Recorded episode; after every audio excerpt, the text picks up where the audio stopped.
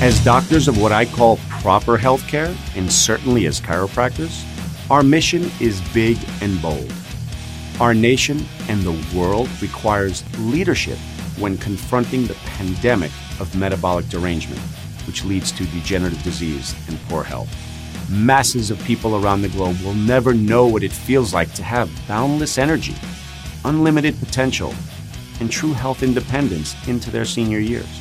Join me in my quest to bring together the best practices to make you a leader in your community.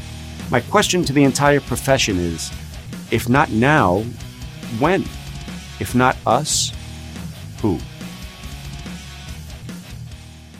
Hey everyone, this is Dr. Stephen Janopoulos. We're going to be having a discussion today again with Dr. Chris Turnpaugh, who is going to be a regular on this show for the weeks to come and for the months and hopefully years to come. You might even consider him kind of a co host. Dr. Chris brings to the table, for those of you who know him, he brings to the table a level of understanding of the human body that's unparalleled. And he has a practice that really just in, informs us all so much because of the volume that they actually do. He also uh, will make an offer at the end of this podcast. Listen to it the whole way through because there's so much good information. It's we start off a little bit with the COVID 19 stuff and understanding antibodies, but then we really get into metabolic health, where we're going after this, why your patients and why our profession is just going to explode after this crisis is over because people are going to see that there's a lot that they need to do for their own health. And Chris really just brings great perspective to that. But towards the end he makes an he tells us about an event that had to be canceled but will be rescheduled in Allenbury, uh, uh, Pennsylvania, um, that is just going to be a, a, can't miss opportunity for the doctors who want to learn more. And as Chris says, for doctors who want to know more tomorrow than they know today. So it doesn't matter what your starting point is. The offer that he makes is incredible. I'm going to be there for sure. He's going to be there and his whole team. So enjoy enjoy the podcast. All right. Hey, what's up, Chris? all is good. All is good. All right, so so Dr. Chris Turnpaugh, uh, we were just talking a little bit about some of the work you've been doing during this this COVID crisis. Um, in your office, you were able to get some kits to do some serum testing for antibodies. Bring bring our our audience up to speed on what that even means and why you would do that in your practice. Okay, great question. So the antibody testing, a lot of controversy about it. I've heard a lot of people, even at the high level government uh, level, saying there's no antibody testing. There's no antibody testing. First of all, there is antibody testing. So what an antibody is is it is your immune system's ability to recognize a pathogen or uh, an invader in your body so it can memorize it, tag it, and have more efficient destruction of it. So when you have an antibody to a virus or a bug or a bacteria, you become much more efficient at it. And then you also will develop a titer or immunity to that bug for the amount of time that you have the antibody. So I laid the groundwork there. So uh, antibodies look like an upside down Y, but when I teach, this is my antibody because it goes out and attacks things. So if you have an antibody to a bug, it makes it more efficient at attacking that bug. Now, what it doesn't do is it doesn't attack other bugs. It only is specific to one bug. So um, we have antibody testing to COVID 19. There are 13 companies on the FDA's website that do antibody testing for COVID 19. Now, they're, they're used in what's called an EUA or emergency use authorization.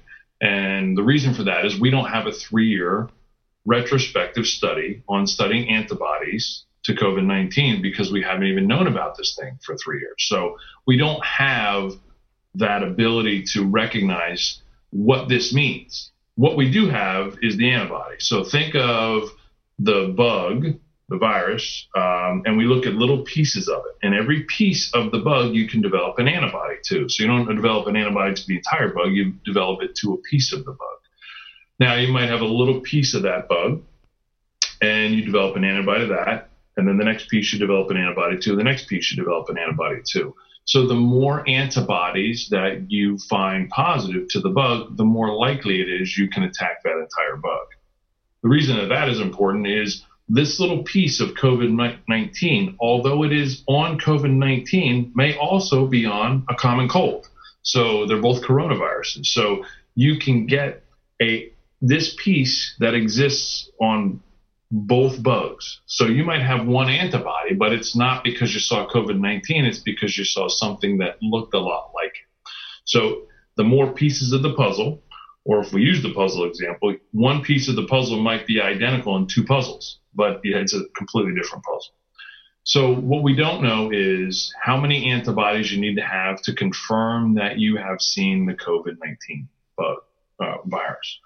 Um, but the antibodies are out there. So there's different tests out. Some are testing two, some are testing three. There's one company that's testing four, hopefully soon to go to six. So the more uh, antibodies you have, the more likely it is you're going to see or have seen that. I'm sorry, Chris. The the more different antibodies you have, in other words, the more uh, antibodies you have to the different pieces, or the actual volume of antibodies.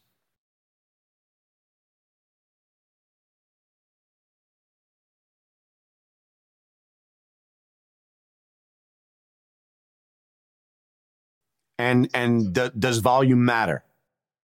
Volume matters, uh, but right, it, it will in the future. Right now, what matters is a detectable threshold. So we are now looking at that as positive or negative. I think the future will yield levels because I make this antibody army and I might make a thousand army men to it, right? During a recent attack, I mount up my army against this virus and over time, the army goes away and you'll keep one or two army men around. They're called memory B cells. You'll keep them around.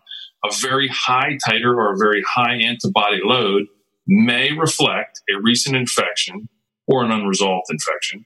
Um, so volume will matter, but right now the most important thing is do you have that army to something to something you've never seen before? So there's really no reason to have four antibodies to something you've never seen before. So that would be unique a unique army. So we're looking for that and, and trying to figure out those who may have been infected before and resolved.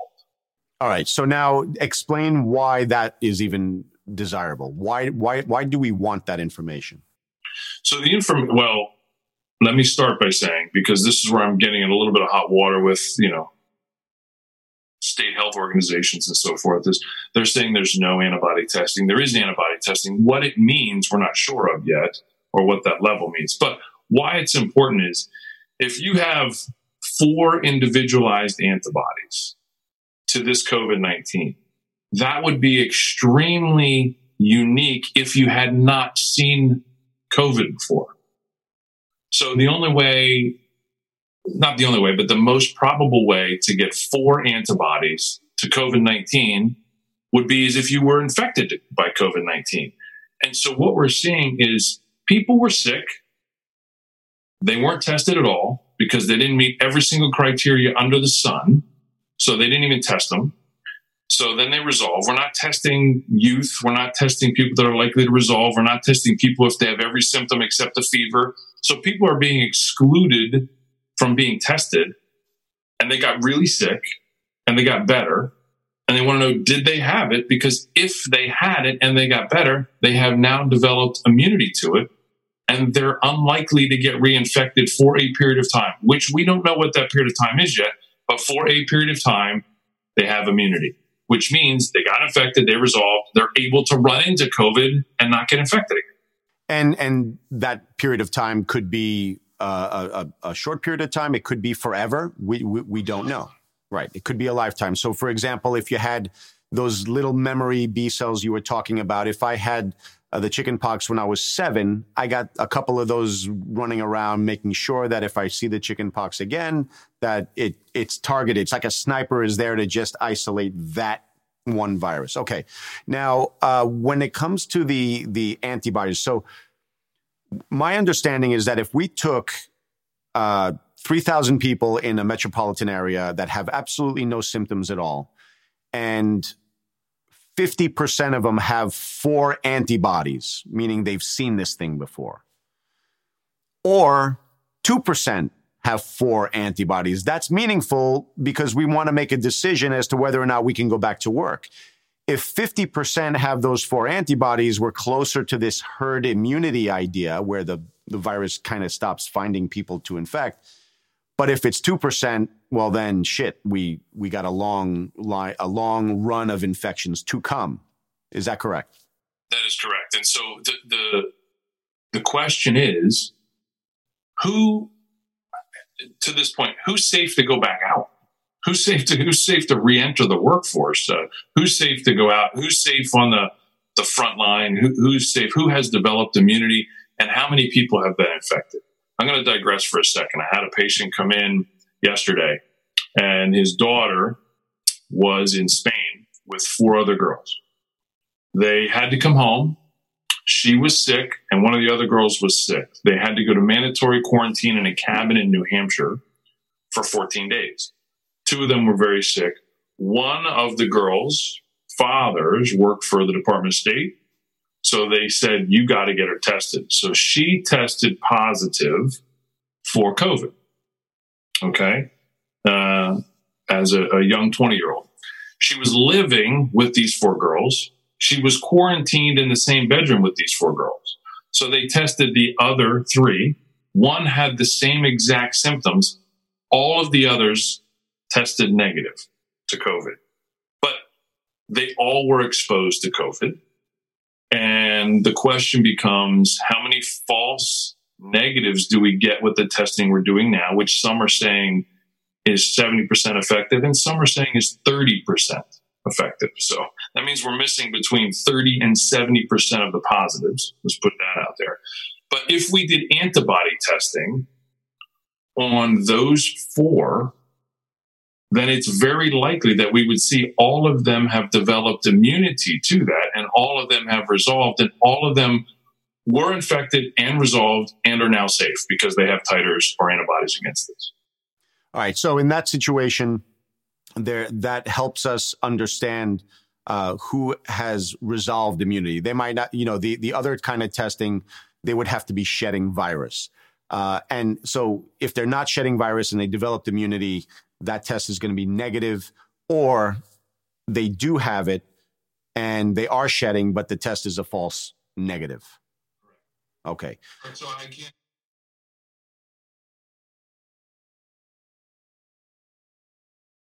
So false positives are far worse than false negatives because false positives uh, will send somebody out into the world feeling safe and then they might have an issue.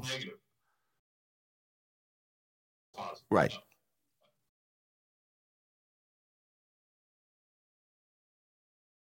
A false negative means you're positive when it shows negative, and then you can go hurt people. Or if it's a false positive, you can think you're safe and then you can hurt yourself. right? All right. So now, now, all right. So these are four 20 year olds. Right. Four 20 year olds, they got it. They resolved. No big deal. Uh, they, they resolved. But they're not going into, in, they only tested this one girl because her father worked for the Department of State and they required her to be tested so we can get away from the privilege class conversation, but, but we can just say, wh- why shouldn't we test anybody who's sick to see how many people are getting this? And if they got it and feel better, we have to, we don't even have to do the antibody testing, although we should to confirm immunity and length of immunity to it. But if you got sick and resolved, the reason you resolved is you developed antibodies to it. Now, what if you did not get sick and resolved and developed antibodies to it. So, so the the antibody testing really should be the the big push for it again in in the conversation about getting back to work. Because let, let us just be realistic here. I mean, the, in New York State, the governor just said uh, May fifteenth. You know, you, you, I don't know. Let's just put it this way. Also, the the draconian uh, go- governor in in Michigan made some crazy statements and that got people to say, you know what? Screw this. I'm going out. So it had a reverse effect. You know, the, the American feeling of, you know, anti-government, uh, it, it's going to, how many weeks can can we do this you know? So so if we're going to do antibody testing we need to know in the metropolitan area the people who have no symptoms how many what percentage have antibodies. We should be focusing the antibodies on people who have no symptoms whatsoever so we can get an idea of how close we are to herd immunity. Correct. Well and and to that there's a lot of people that are going to try and tear this argument apart. But let's say Dr. Janopoulos shows up, never got sick. He has four antibodies. And they're going to say, well, that doesn't mean he got the COVID. My argument's going to be maybe he didn't get COVID 19, but he already has immunity to it for whatever miraculous reason. So maybe he got four different viruses in the past, and each one of them yielded a COVID 19 antibody, even though he didn't see COVID 19. He's already got built in immunity without ever seeing COVID 19. What it means if you have all four antibodies is you're protected. I don't care how you got there. If a Martian gave you the antibodies, it doesn't matter. The fact is you're immune and you're able to go forward. And there is some critical thinking that would say maybe some of these antibodies were developed by previous exposure to other viruses that carried similar proteins. So I already have somewhat of an immunity to it without ever seeing it which is the body's innate brilliance. Like, I'm going to develop an antibody that's going to attack more than the one thing it's designed to. It's going to attack things that are like. So similar coronaviruses, just like sometimes you get the flu and it sucks to get the flu, but the good news about getting the flu is you might be immune for the next four or five years to the different strains that that that come by. And that's, of course, the argument that's going to be made for the vaccine that, yeah, this is different, uh, which, you know, this is different, but get it because it'll protect you from other ones, that type, type of a thing. But really. That's, that, that I don't want to go I don't want to, that's absolutely ridiculously false because they micromanage. It's, it's a micromanagement of this one particular piece. I, I'm convinced they're not going to come up with a vaccine, or if they do, they're going to be lying to us. And I'll tell you why. They didn't come up with one for SARS 1. That was 18 years ago. They're not coming up with, and if they do, you better have some reservation. Why couldn't they come up with one for, for SARS one? Why couldn't they come up for MERS? Why couldn't they come up with one for Ebola? Why can't they come up for one for for uh, HIV? If they come up with one now, you got to say it's got to be a revolutionary technology because they couldn't do it for anything like this in the past. And if they can do it for this, they should be able to do one for the common cold. They should be able to do like it's ridiculous. And and there's never been a, a vaccine for a, a, coronavirus. If I'm a commercially available vaccine for a coronavirus, so be beware of the because right right now what you're seeing is people saying. Oh, just get the vaccine already, so I, I can feel safe. I mean, that's really what they're saying, and and it's it's kind of like the ultimate placebo. Here's my other question: If if these are big ifs, like leaps over the Grand Canyon. But if we came up with a vaccine and it was effective and it was safe, th- those are huge leaps, like to the moon and back. If that was the case, what happens the next coronavirus outbreak, which is going to happen in the next five to 10 years? We're going to have another coronavirus. So, what do we do? We quarantine for 18 months until we come up with another vaccine? Like, that's ridiculous. Here's my approach get your antibody test See if you seroconverted, which means you have IgG antibodies. The more you have, the better. If you have four to the four different pieces, great. When we develop six, great. You know, for the Lyme disease testing, Western blot, we have a bunch of them. All of that, so it, it, we take into account what what may be working, what require is required to have immunity. Those are conversations down the road. How many of these do you need to be immune? Is it one? Is it two? Is it three? Do you need all four? We don't know because we don't have the retrospect, retrospective studies yet. But let's start down that pathway. And by the way, what are you going to do to get healthy and stay healthy for the next like what so the kind of we were talking a little bit earlier before the show what do you do what, what's what's what's the mechanism of health like what we do in our office how do you get healthy and stay healthy for whatever comes down the pike rather than developing just a specific immunity to a specific virus why don't you develop a global immunity to global viruses, global global bugs? Stop right there. All right. Because we're, we're, we're going to go down that road right now. But first, I want to I want to know. So what what qualifies you to have this conversation? Who who is Chris Turnpaugh? well, well, that's a good question. I'm still trying to figure that out. Um, so, uh, I have studied for 25 years uh, intensely, probably the past 10, the immune system. Uh, lectured all over the country. I have lectured with Dr. Ari Vojdani, who's one of the foremost immunologists in the world. I've published a paper. We're in the process of publishing another paper on antibody, specifically how antibodies are working in the body to specific things. Um, we also have a practice where we're put on the forefront of a lot of this testing so we can be a beta site tester. So I'm talking to people who are working with the FDA, people who are working with the labs to say, what does this test mean?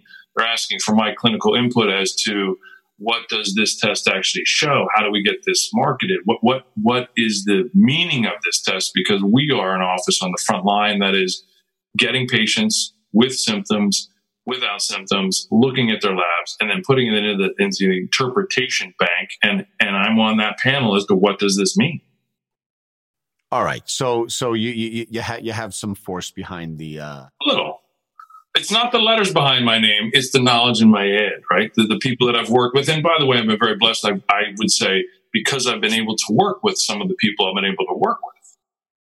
And all right, so that I, I kind of want to go a little deeper in, in into you and your in, into you, but also your your practice and how unique it is. Because your practice for, for people who are natural healthcare providers, for people who are chiropractors, for people who are who understand and recognize that there's a functional nutritional approach to life that that you know uh, nutrition brings with it a whole a whole host of of uh, benefits. And that's something that your practice has really been on the forefront of tell us a little bit about your practice and and and I think it's important to mention the volume of work that your your your practice does and why that's important well, you know, it started as a solo practice, as you know, it was just me. And uh, using the methodology that I put together, I call it the Turnpaugh method only because I don't know what else to call it. So, um, put together a methodology to look at the body as a whole, how the body is functioning, what may be um, altered or off, and then how do we go about kind of correcting that and fixing that that's kind of the big 80,000 foot view. Uh, from there, we started getting sick people well, and we started getting well people weller, even though it's not a word, better. And so, uh, improving their health, improving their function, um, not one piece at a time, but globally. Uh, so, not one variable, one manipulative, one isolated, double blind, placebo controlled, one variable. We're doing multiple variables at the same time because that's kind of how life works. You don't manipulate one thing at a time. Um, I would frequently talk about when you drive a car, you don't listen and then shut your hearing off and then see and then shut your eyesight down and then put your foot on the gas pedal and then take it off and then turn the steering wheel. Everything has to function together. It's multimodal. Everything works together. So we don't, that's not how the human body works. It works, it works together. It doesn't work one system at a time. So looking at that global approach, and then working with patients and then realizing there's an unbelievable need that people are searching for to get well and stay well. So from there, I had a very long, I worked long hours, but I still had a, a long wait list, two year wait list to get in, which is not a badge of courage. It's a badge of we're not helping the people that need help. So we started to reach out. And since the time fast forward, we now have 11 providers um, in our office seeing uh, over 100, patient, 100 new patients a month, every month, um, with many different health concerns from I'm pretty healthy, but I want to stay healthy. I'm 55. I want to be healthy when I'm 85 to people coming in saying, I've been everywhere and I don't feel good. So I did it a while ago. About four years ago, I did the statistics. The average patient coming to see me, I was the 12th doctor. They'd seen 11 other physicians. And other doctors are not stupid. They're not. They didn't get where they are, but they, it's the breadth of knowledge and what you see in your office and looking at it a little bit critically different. So we were able to do that. And because of that, uh, actually increased or accelerated my learning because I don't think that I have it all figured out. So I was able to now look at 11 different providers bringing me information. Anything that wasn't understood came to a roundtable discussion. We discussed it I was usually the escalation clause. So they'd bring me a case, say, I don't know what's going on here. You figure it out. And then I was, I had the benefit of 10 other providers bringing me cases. We're the largest draw center in the state of Pennsylvania that's a not a hospital. So we do more blood than anybody except hospitals in the state of Pennsylvania. So that gave me a tremendous learning opportunity um, with breadth of knowledge from breadth of labs to see what's going on. Incredible. And and you know, it's funny, the sometimes the word science is used in a very general way. And and I always a lot of people think doctors are scientists, and they're not. Uh, and, and one of the things I always say is science, a scientist's job is to be completely detached from their outcome. A scientist's job is to actually come up with an idea of something they think is true and to do everything in their power to be wrong. That's what a scientist does. Doctors are have somebody in front of them saying, I don't feel good.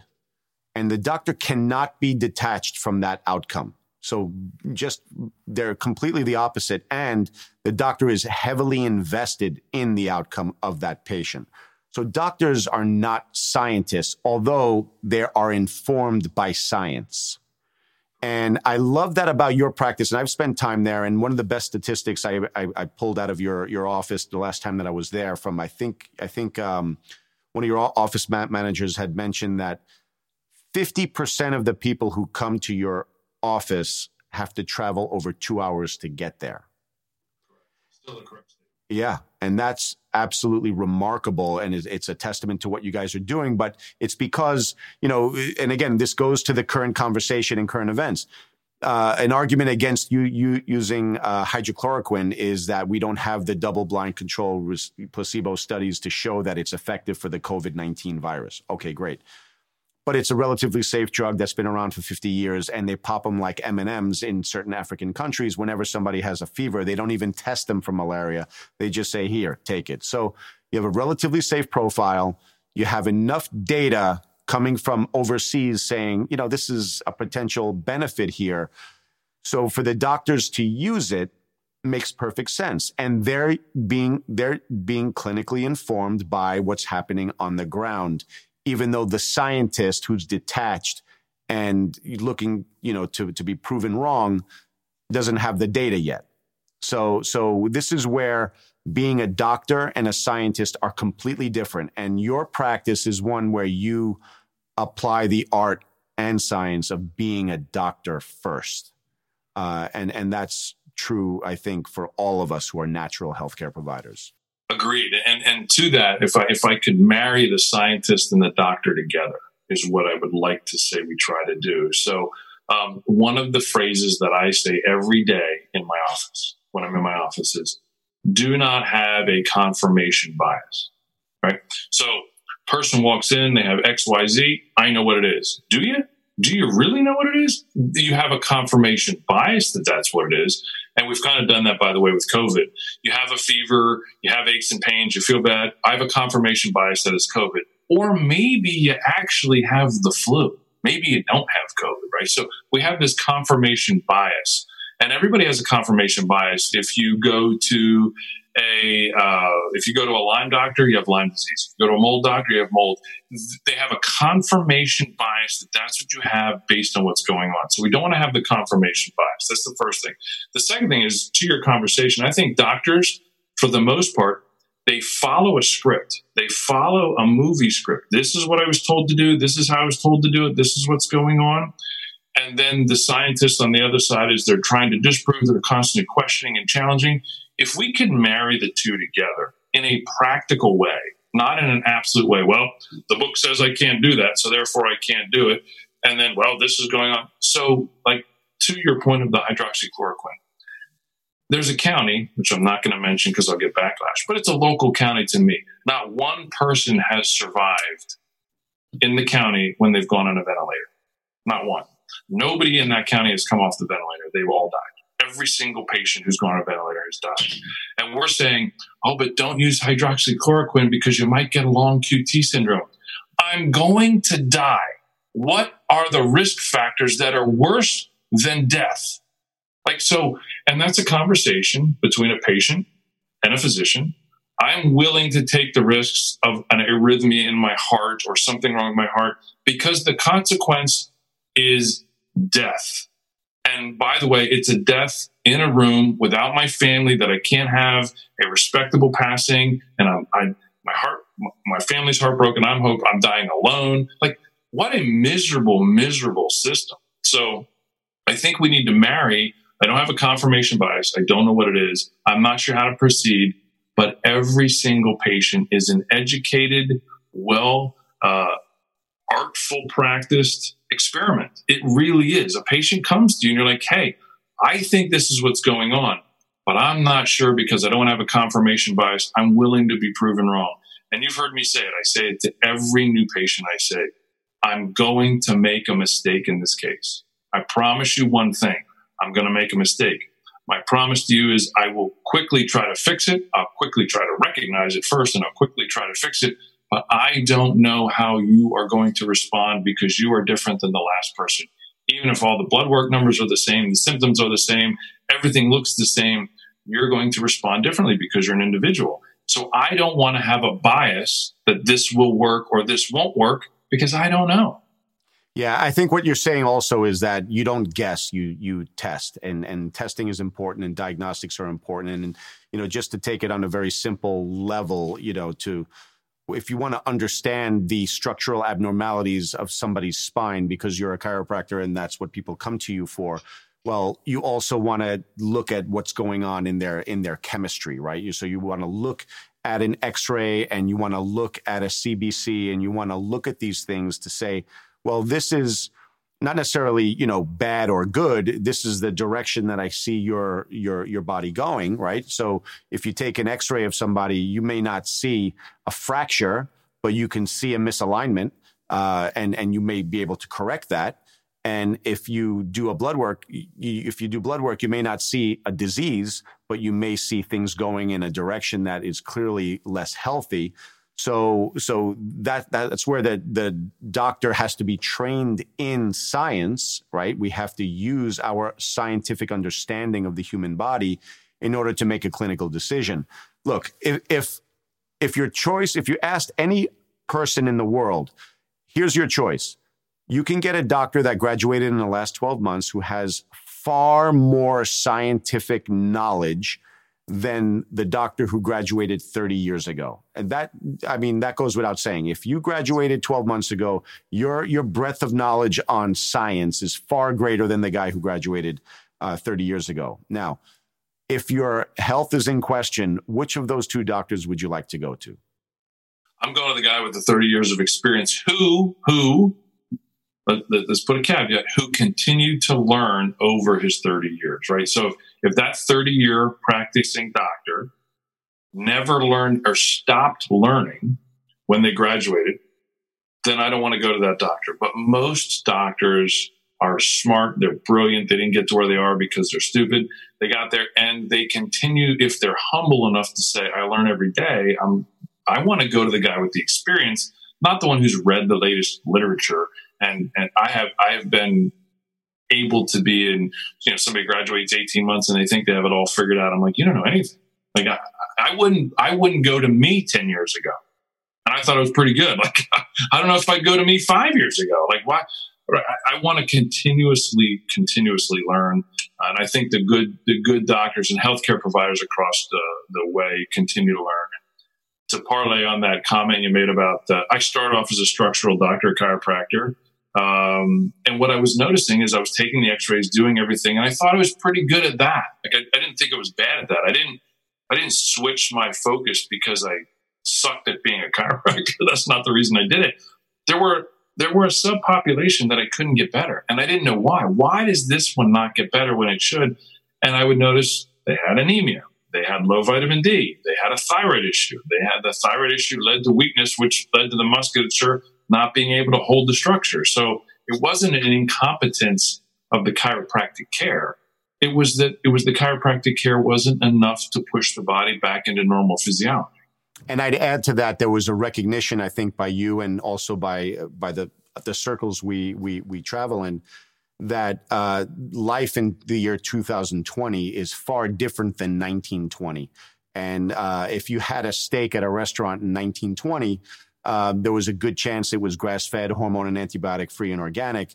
And I guess the idea is that, you know, there's a lot more toxicity in our world and it's affecting the health of the patient walking into the chiropractor's office. And we're asking chiropractors to keep doing what you're doing, what you do with the human spine and, and in, uh, in making sure that you're adjusting the cause of interference in the nervous system, recognize that the metabolic health of your patients is far different than the chiropractors who came before you. Uh, and, and we're seeing this live in the COVID crisis. Um, I keep doing an analysis on the numbers in New York State. There, there's a great website where you can see the 10 comorbidities. So uh, if, if there's uh, X number of deaths, we know 80% of all deaths in New York City right now have uh, one or more of 10 specific comorbidities.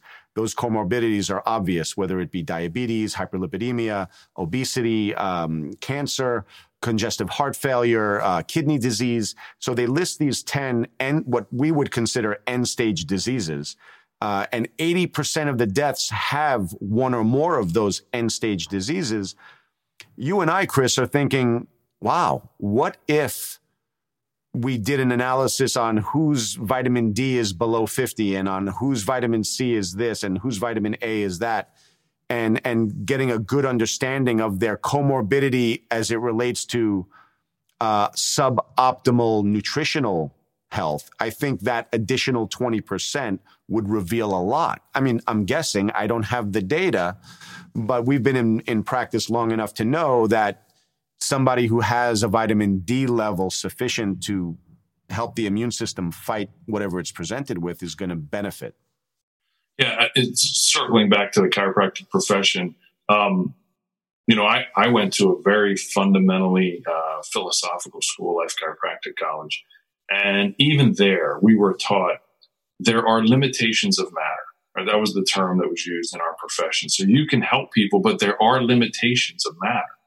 And I think the limitations we're seeing now, to your point, are the toxicity, the, the burden of, of, of medications in the food supply, the, the, like you said, the antibiotics in the, in the, in the meat industry. So that we are overburdened to the point where regular, I'll just say that what worked yesterday will not work tomorrow based on the additional burdens we have in the environment.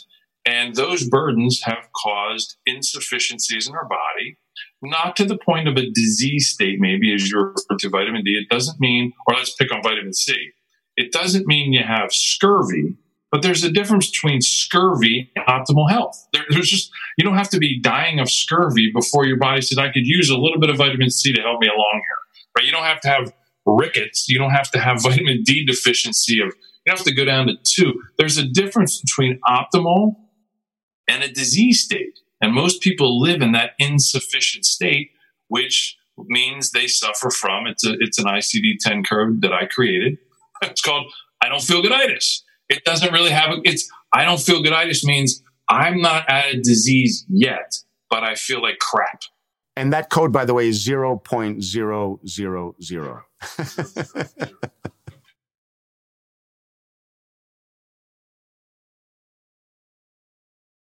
So the uh, it, it, it's funny because from from the standpoint of being a clinician and seeing people walk in with a level of obesity we haven't seen in you know and and looking at uh, the the inflammatory load that people are walking in with and we're seeing you know a virus is supposed to be either incredibly deadly and kill everyone it infects, and therefore it won't infect a lot of people, like Ebola. You know, uh, Ebola infected uh, 400 people in in uh, 1976, and 80 percent of them died.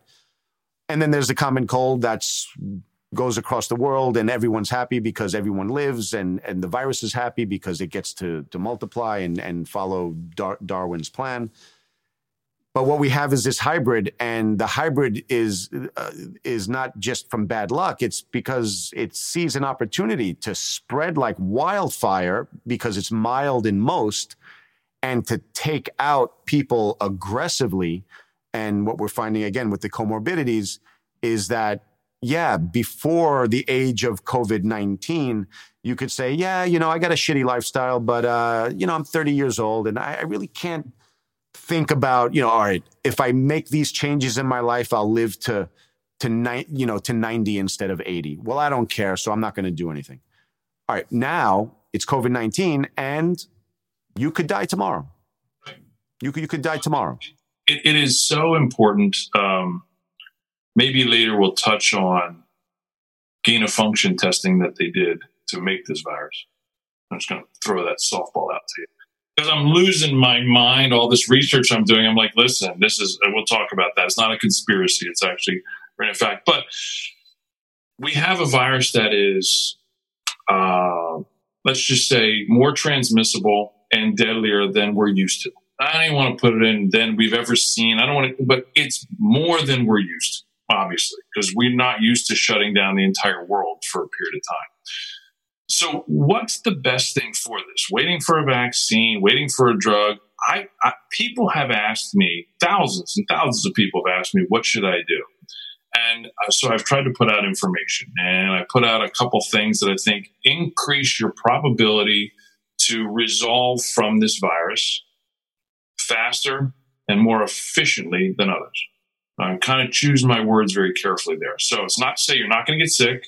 It's not to say this is going to cure you. It's not going to say this is going to prevent you. This is to say this is going to give you a better probability to have Betty better body armor against the virus and recover quickly if you get the virus, right? So, and I can list all those out. But my patients come in and they say, What should I be doing? And I say, This and this and this and this. Or I say, Could you be doing this and this and this? And then also maybe this and this and this and maybe this and this and this. And they're like, I'm already doing all that. Like, yes, because we have a model in our office to get you as healthy as we can, keep you as healthy as you can, so that the next boogeyman that comes down the street, you're prepared for. It, it, it, it blows my mind. One of the docs in my office, Dr. Shannon Smith, you know as well, um, he was saying we we just got to put the message out that health of the host matters most. And I'm like, that is our message. He goes, but nobody knows that. So I started talking about it. I'm like, that makes sense. So if you're going to get something that causes a ton of inflammation, wouldn't it be better to start with less inflammation when you begin with? So if you're going to go out in the sun for eight hours, wouldn't it be better not to go out with sunburn? Like, wouldn't it be better to start without having sunburn? The problem is the entire population in that analogy has sunburn and they're worried about what sunscreen should I use. And the answer is don't have sunburn when you go out in the sun. I, it blows my mind. So our entire model in our office is optimizing your health as much as possible when it comes to lifestyle and and and exercise and sleep and diet and nutrition and chiropractic care and everything else. So that that's our model, and our patients feel better protected. Not that they're not in a war, because let's not. I'm not saying this virus doesn't exist; it does, but you're more likely to have a positive outcome if you've taken those corrective steps. And I think that's the message going forward for all of these offices: is how do you get healthy and stay healthy? How do you get healthy and stay healthy? What can I do? And there is an abundance of our population that doesn't have the knowledge or the practical application at their fingertips to get healthy and stay healthy. And that's where we need to go as a healthcare profession. Yeah, and and I, I think the medical profession is going to double down on their on their model, not because they they they choose to. I mean, look, the medical model before this was uh, we're going to react to disease as, as, it happens. And that's fine. I mean, we have a model that's really based on. Uh, uh, uh it, it, was a model that was started with acute disease, uh, communicable disease. So we're going to react to what we see. Um, and we've shifted now from acute disease to chronic disease, and they're still using that kind of come up with a pill or a vaccine for the chronic pro- problem, that mentality. And we've we can have discussions for hours about why that's mistaken. But now that the COVID nineteen crisis has occurred, the the the ramp up and and the um, the response to this is going to be dramatic in in waiting for for the next one. Uh, we're going to train an army of clinicians and nurses and, and hospitals to handle the next crisis, and it's going to be a warlike or military style ramping up of resources and our profession is just poised to say, all right, they got that because people are going to need that. But what we're saying, you can't ignore anymore. So, and we try, and we try, we try, we try to bridge the gap. It's ironic too now because we're seeing less patients come in saying, "Hey, I, I have a little bit of fatigue and I've gained some weight and I'm not sleeping well. So can you help me?" And so we had to morph to the needs of the community at the time. So I'm a big fan of we serve. We, we, we, don't, we're not, we don't have jobs. We serve our patients. We serve the community. What the community needs right now is a little bit more fire protection. So ironically, the people who have run from our office, meaning the other allopathic healthcare providers who used to mock and laugh and make fun of what we do and poo poo it, they are running to our office today and tomorrow, and every Saturday in the foreseeable future, we are delivering high dose vitamin C IVs to emergency care doctors and emergency care nurses.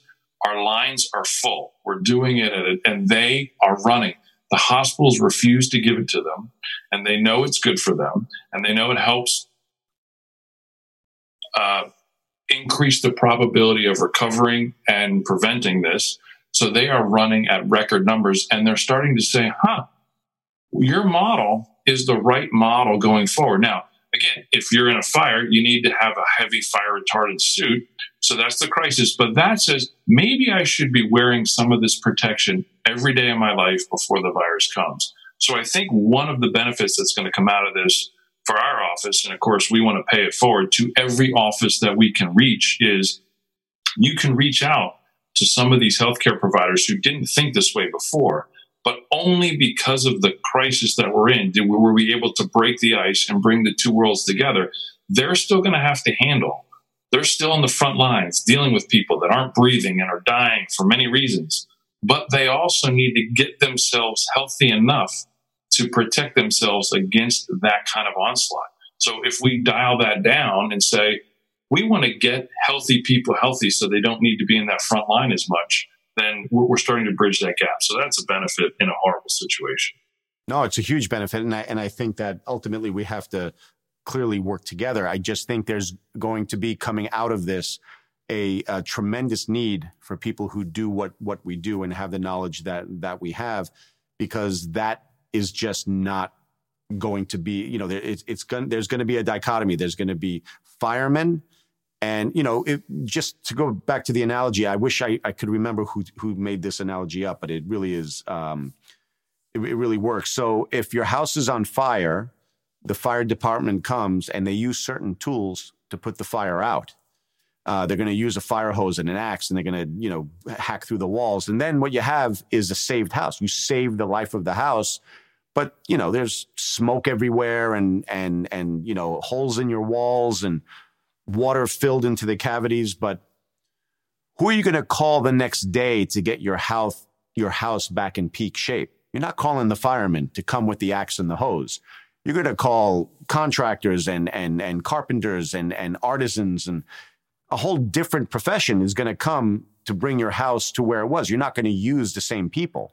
So if, if the people you go to when you can't when your pulse when when your oxygenation is 50% and you need a ventilator of some sort those are not the people you're going to go to to kind of work on that diabetes that that gave you a, a pro-inflammatory state that caused a, a you know a, a, cytokine response that might have been you know over exuberant to fight a to fight a virus.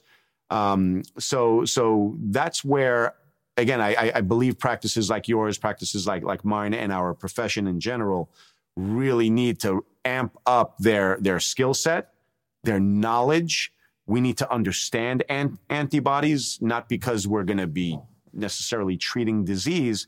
We have to understand the science, right, of how things work in order for us to make the recommendations that that we make doesn't it make sense as well? So the fire comes, the fire department comes, they put out the fire. You called your remediators, your smoke damaged people, but don't you learn from that when you rebuild? Maybe you use drywall that doesn't burn as quickly. Maybe you use some fire retardant that will actually uh, keep your house from burning more. That's why in commercial construction we use metal studs instead of wooden studs. So smarter preventative measures as well as corrective measures after the incident occurs. I think out of this, and we, we've talked about this for a hundred years, we should be practices like yours and mine should be the first line. The escalation clause should be when you escalate and right now, for many people before this crisis, and even now, they it's either do nothing or they're right in the frying pan. It's do nothing, do nothing, do nothing, standard American diet, standard American lifestyle, standard American stress, standard American toxicity. You get sick, and now you're jumping right to end stage diseases and, and you're you're going, you're bypassing all of this. We should be first line. And then we should be humble to say there are times where there's escalation clauses where if I've said it for 25 years. If my arm is ripped off in a car accident, don't take me to my chiropractor. Don't take me to my functional medicine doctor. Don't talk to me about diet and lifestyle nutrition. Give me the best crisis intervention.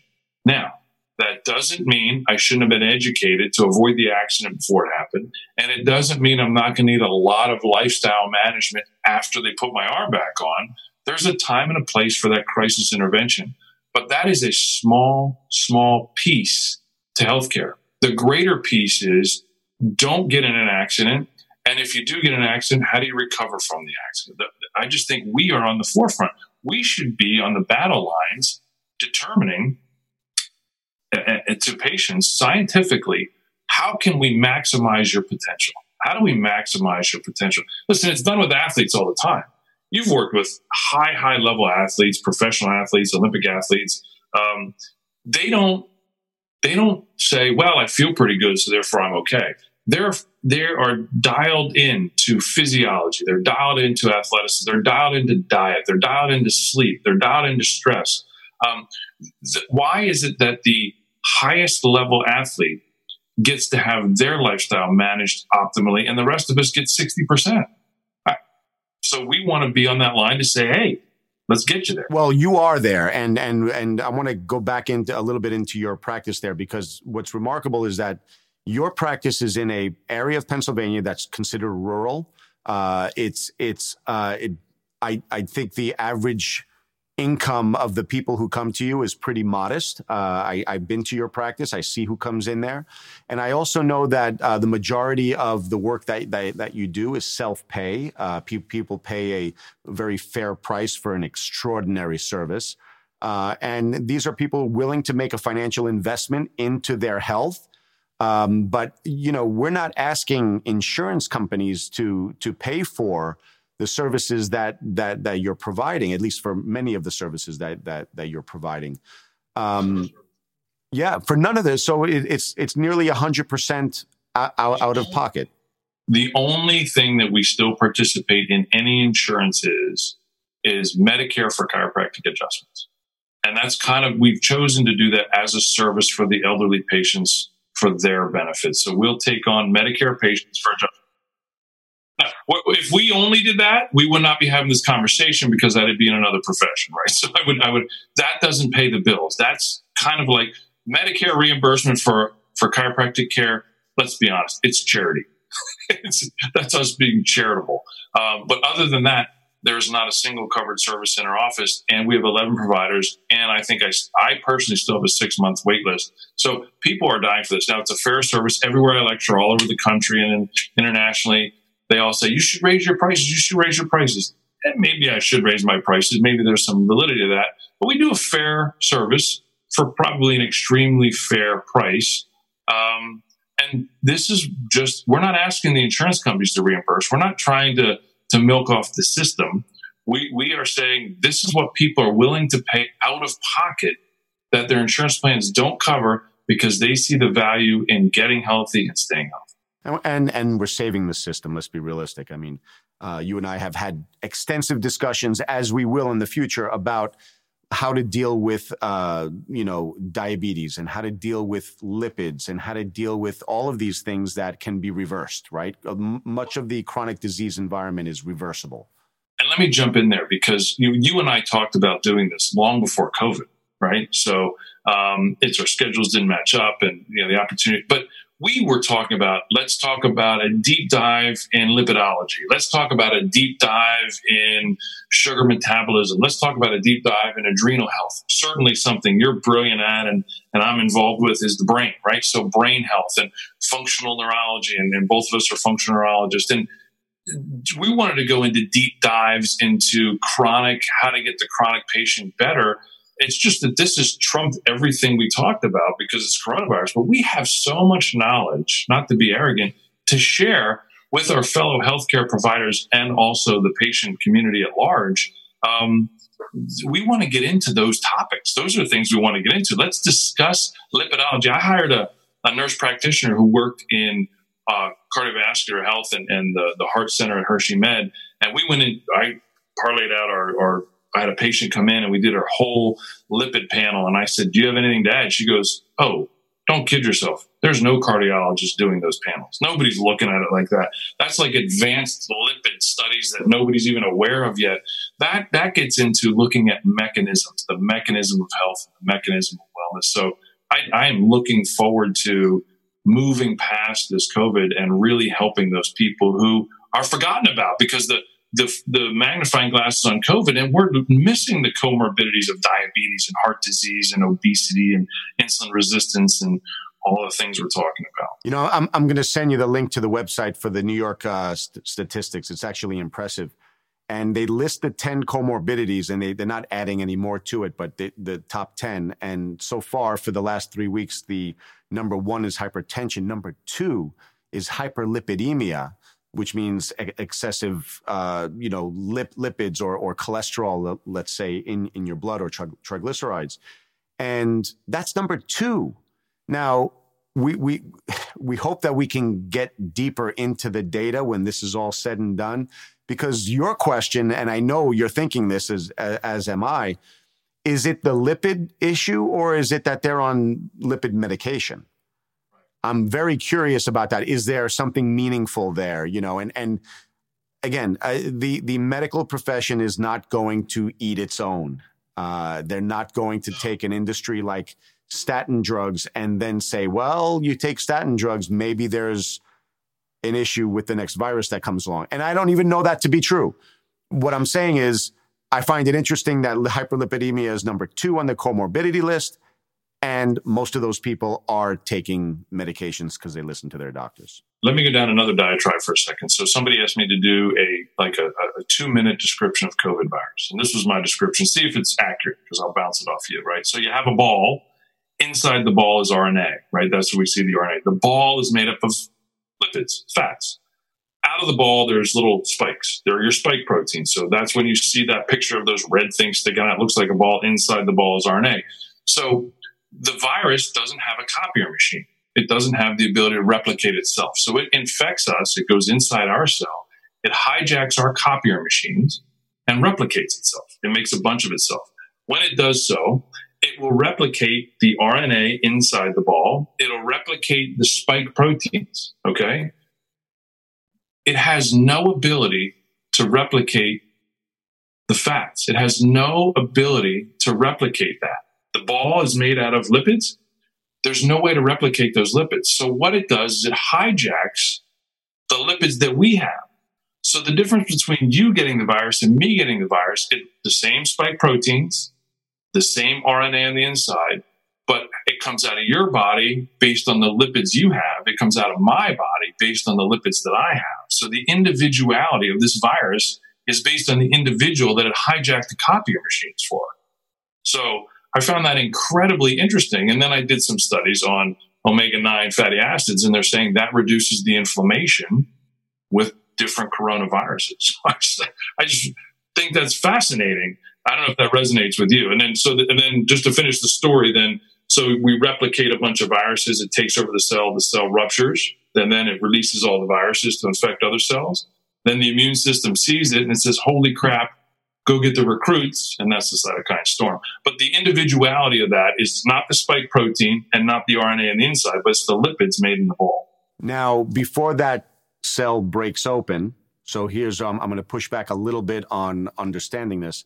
uh, before the cell breaks open and releases the virus, it it's ready to go. It has its lipids, it has its RNA, it has its spike proteins. It's it's packaged and ready to go, which means the lipids it got came from within the cell, not from outside the cell. We always think of hyperlipidemia as excessive lipids floating in the river, which is the bloodstream, but this is outside of the river on land in the cell and the truth is, every cell in the body, except for the testes and, and the adrenal glands, can, can produce more than sufficient amount of lipid uh, or cholesterol for itself to use.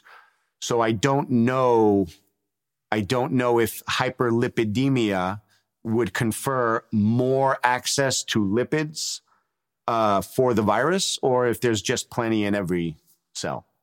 I don't know the answer to that either. It's a question that I posed. I don't know the answer to that.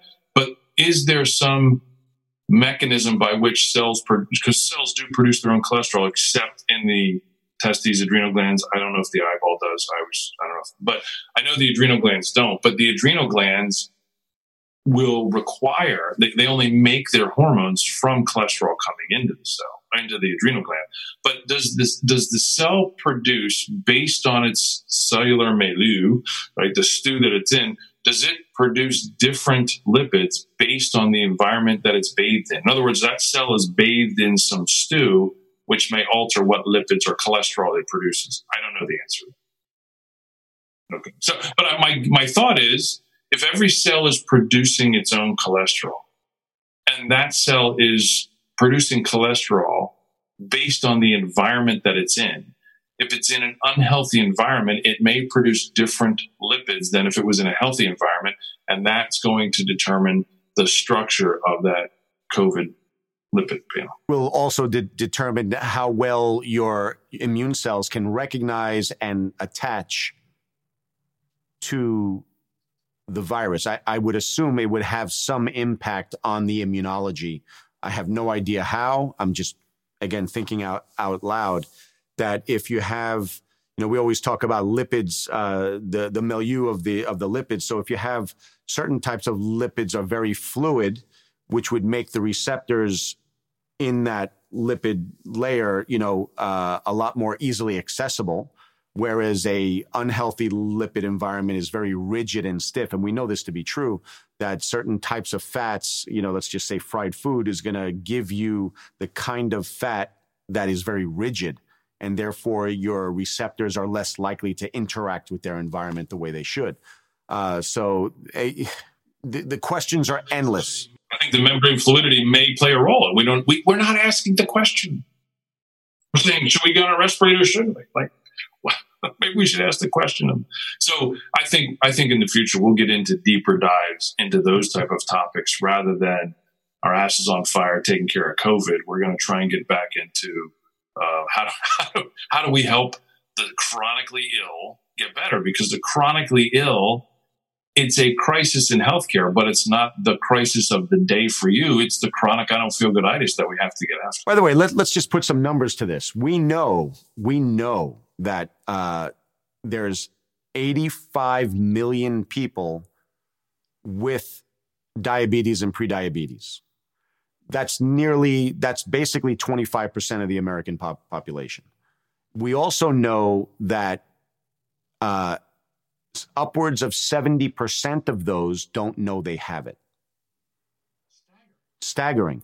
So, so this is bigger. This is walking into everyone's office. This is walking into every chiropractor's office. This is walking into every uh, acupuncturist office. Anyone who's who consider themselves a health coach. This is walking into your office, whether you are measuring it or not, and it goes to as is autoimmunity, right? Autoimmunity. Third, some I, it went from 23.5 million Americans to upwards of 30 million Americans have an autoimmune disease. And it's estimated 10 times that number have autoimmune reactivity or pre autoimmune disease. So that's somewhere north of 20 or 250 million Americans. So if you combine that with the diabetes epidemic, it's better. it's a better chance they're coming in with these issues than not to every office for every problem. So it's important to have some cursory information, some cursory knowledge of this subject, so you can manage what you can manage and escalate out what you need to escalate out. And you don't need necessarily need to know all the nitty gritty detail that you and I love to to, to have so much. Uh, and and we we do like to geek out on that stuff because that's who we are. But we know that you know lifestyle management is something everyone can get involved in, and you don't need to be a, a research scientist to to to figure out what how to sleep better, how to exercise more and better, uh, what foods are going to be best for you. Sometimes there's testing that you can do that would kind of di- direct things, but th- that's what offices like ours are for. And I, I think we started this conversation, uh, at least in a previous conversation you and I had. My my dream for our profession is for an office like yours to be in every metropolitan area in the country because all of the other offices, all of the chiropractic offices, all of the people work, working with you know low back injury and and people who are working with uh, general health and wellness for entire families, they can handle. 90% of anything that walks into their office because we have number one a great education uh, we we you know have we're we're primary portal of entry providers our licensure allows us to do so much for our patients we're handling 90, 95% of what comes into our office. That 5 to 10% need to be served. And if there was an office like yours in every metropolitan area that we could work, work with, that would be a great kind of hub and spoke type of a, um, uh, service that could be out there. So I, I hope somebody out there listening who has the background in education that that you have is listening to this saying, yeah, I need to be that office. You know, uh, I need to have that le- level of, of uh, volume so that when we see changes in the research, we can apply those changes to 100 people this week as opposed to one or two. Uh, and the data collection could be massive. So, you, can you tell us a little bit, Chris, about your practice and about uh, you have 11 clinicians who are they? What do they bring to, to the table? How do, how do you guys work together? Great question, and I'll answer that. But I want to kind of parlay on your on your previous statement. One of the greatest satisfactions I have in the office is when a patient is referred to me by a fellow practitioner and they're saying, I took care of the 80, 90% that I knew how to take care of. Can you just help me with the last 20%? And I am able to sit in front of a patient and really build up the previous clinician to say, you're only as good as you are based on all the work that you've already had done by the brilliant clinician before me. So I am not here to say, look how great I am. These idiots didn't know what they were doing. I only get to do what I do because they were able to get them as far as they did. Then I maybe, if I'm able to fix that last 10, 15%, and by the way, then I say go back to that brilliant clinician and continue your care. Like it's not a it's not a refer to me and, and divorce that person. It's come to me, let me put the finishing touches on it and go back to them and continue to manage your care. So that's my greatest joy in the office. The patient got better and I was able to refer them out of our office back to the other healthcare provider to continue their wellness program. It's a beautiful thing. So our our office is is kind of unique. So um, we have uh, four chiropractors. Two two of them are chiropractic neurologists. Uh, one is MAP certified, which is pediatrics, um, general pediatrics specializing in autism and uh, neurobehavioral disorders. We have internal medicine, um, medical provider uh, who's a family med- or not family, it's uh, internal medicine, so tw- ages 12 and up. We have a nephrologist who's also boarded in uh, nephrology as well as uh, internal medicine. Um, we have He's semi-retired, but we keep him around. He's kind of a resident elder. Uh, he's a pediatric oncologist and as well as a pediatrician, so um, we keep him on. We have two family nurse practitioners who are boarded in family medicine, so they can do family medicine. We have uh, two massage therapists. We have an acupuncturist. We have a lifestyle health coach. We have two of those certified health coaches. Um, we have hyperbaric. We have the pulse mat. We have uh, even um, I'm sure oh, we have we have two full time IV nurses. We do IV vitamin nutrition therapy. Um, gosh, I'm sure I'm missing something, but off the top of my head, that's what we have. So I, I don't, and so and so what happens is we all get together. Um, we would love to do it more, but we wouldn't see patients, and so we'll get together when there's a case that's fairly straightforward. We will uh, we'll take care of it ourselves. But we get together every month. We have dinner for four hours, and we try to every week have roundtable discussions. So uh, we try to every week have a roundtable discussion where uh, everybody sits down, we present a case, we go over a case, and we all try to benefit. We dig into something. This is where we try to poke holes in the care to figure out why the patient may not be getting better as quickly as they could. This is where, for example, I might get on the phone with you and same vice versa. Like, what am I missing here? What might be going on here? Um, so it's a great collaborative effort. And I have gotten to the point in my career where I'm okay saying, I don't know. So if I have an advanced case of kidney disease, I'm not saying I need to know what this is. I'll walk down the hallway to my nephrologist who was at UPMC for 40 years. She knows kidney physiology better than I ever will. Why would I try to take that on myself, right? Why would I try to take that on myself? One of our family nurse practitioners has done family nurse practitioner in the field for 17 years. She's great with skin lesions. Somebody comes in and says, What do you think this skin thing is? I'm going to walk down the hallway and say, You look at this. I don't know what this is. Um, and more often, uh, as often, I have not seen this. You know, Chris, you have 25 years worth of functional uh, health. Tell me what you think of this presentation of these 13 or 17 blood markers that are out of range. What does that whole complex look like? And how do we put those pieces together? You know what? What I love about your office too is that you just mentioned that you have the nephrologist, the pediatric oncologist, internal medicine, and the chiropractors and uh, they're all trained in the Turnpaugh method. So it's not like they're, the nephrologist is practicing nephrology. They're they're they're bringing their experience in nephrology to a case that is uh, that that may have advanced kidney disease. But for the most part, the majority of the work that is being done in your office is using the Turnpaugh method. They're just bringing their special sauce to the table. Um, and that's huge. They would all sit with me for a minimum of three months, right next to me. Um, but what I said to all of them, don't forget what you learned before you came here. Bring that with you. So bring that nephrology background with you. Bring that family medicine background with you.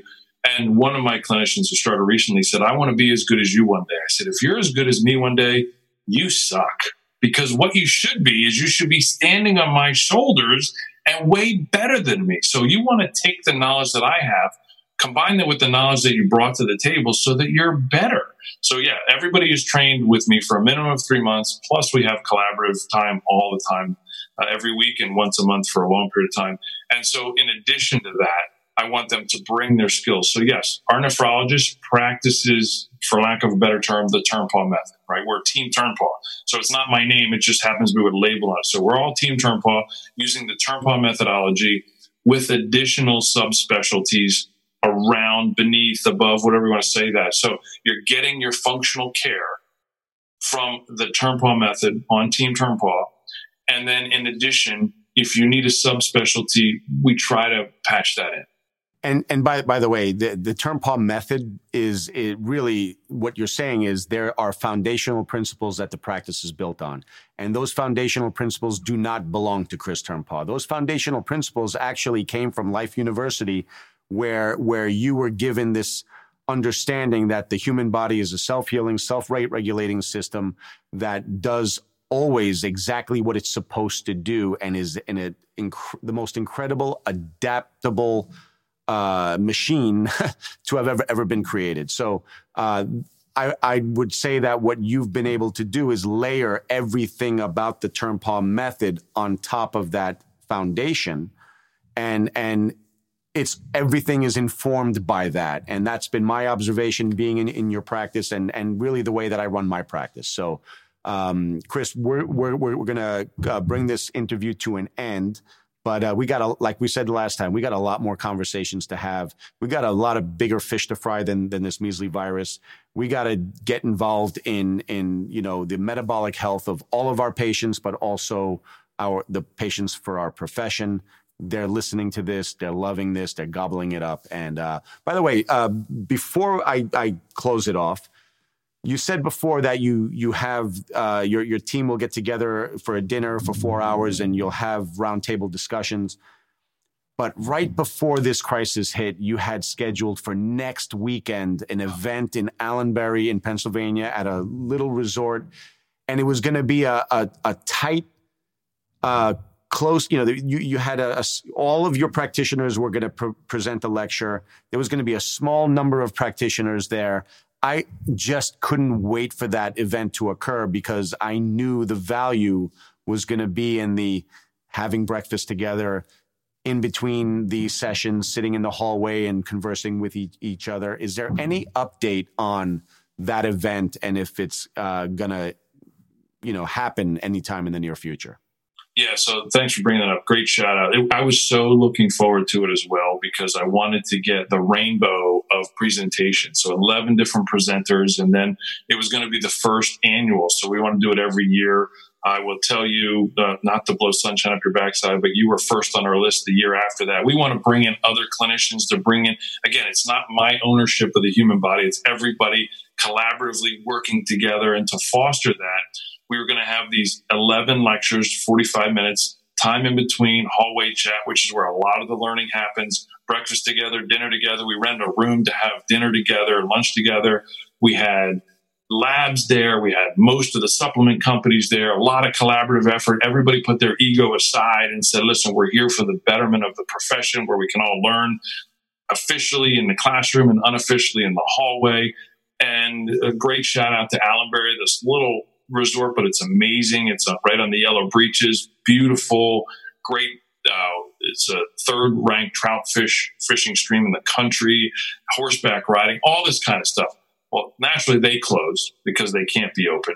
Uh, and then there was talk of doing it virtually, but that defeated our purpose. It, it doesn't get people together and like minds together in a room where you have a conversation humbly enough. Like I'm a I've been that person, intimidated to ask a question because I didn't feel my knowledge was right. But if I could just be on the periphery, I could pick up a lot. And then to to see that the person, in this case me, putting it on doesn't have an agenda, doesn't have an ego. You can ask me, hey, what is a red blood cell versus a white blood cell?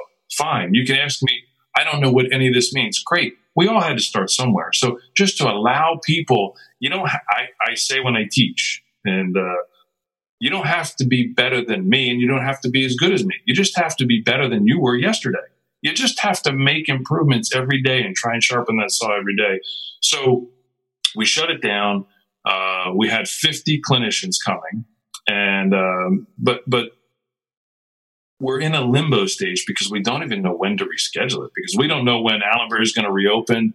You know, we don't know if the end of the summer is going to be better time, if next year is going to be better time we're in such a limbo. It, I know I'm dribbling on. I'm so frustrated by this virus because we're on the edge. We, you, me, and our entire profession collectively, we needed to conquer these comorbidities before this epidemic came. And we need to conquer these comorbidities after this epidemic is gone. So it's just frustrating because I feel like we're on the verge of a mushroom of of knowledge and sharing for these people. So to answer your question, I don't know when that's going to be, but I'll be sure to get it out. Uh, the the greater interest we have, I can make it a weekend. I don't care. I just want to get. I want to share. What's the nearest airport to Allenberry? Harrisburg. So it's interesting too. Harrisburg, Harrisburg International Airport. Come on now. HIA, Harrisburg International. So Harrisburg Airport, and what we have is we had actually um, the local uh, Mercedes dealership and, and, Volvo, or not uh, Mercedes, Audi, BMW. It's all owned by one person, Sun Motors. Uh, and Dan Sunderland was going to allow us to use his cars to shuttle people back and forth for free to the airport and back, to the airport and back. And for families, we had deals with Hershey Park because Hershey Park is you know 25 minutes away. So it, we tried to make it a family friendly. Um, so you could fly right into Harrisburg We'll pick you up. We'll drop you off. It's a resort. There's hotel rooms there. We had a customized food panel menu for for everything. So and it was dirt cheap. Oh my God, we're giving it away. We're covering the cost. What was it like 160 bucks or something? It's like 149 dollars. Um, so so I'm I'm gonna let everybody know that we'll let you know when this is gonna, gonna when this is gonna be uh, rescheduled for sure. Uh, and and I can't wait for it because it's going to be great. And what you said before about you know you're frustrated because of the virus, but somebody had said to me er- earlier that uh, this is this is might be our greatest gift. And sometimes before you can leap, you have to squat. You have to squat down so you can explode forward. And I, I believe the comorbidity conversation, yeah, we didn't take care of those comorbidities before this, but man, we are going to be ready to take care of them after. And I think I want to make your event the first one that actually addresses all of that uh, for for people who like like you said who want to know more tomorrow than they know today. Thanks, Chris. I appreciate your time. Uh, we'll we'll talk uh, soon about what to do next uh, as far as these in- interviews go. But consider the Turnpaugh uh, interviews a a series of interviews. I love it. I learn so much every time I talk to you, Steve. Great being with you. Love you, buddy. I'll talk to you later. This podcast is for general informational purposes only and does not constitute the practice of chiropractic, medicine, nursing, or any other professional healthcare service, including the giving of chiropractic or medical advice. No doctor patient relationship is formed. The use of this information and the materials linked to this podcast is at the user's own risk. The content of this podcast is not intended to be a substitute for professional chiropractic or medical advice, diagnosis, or treatment. Users should not regard or delay in obtaining chiropractic or medical advice from any chiropractic or medical condition they may have, and they should seek the assistance of their healthcare professionals for any such conditions.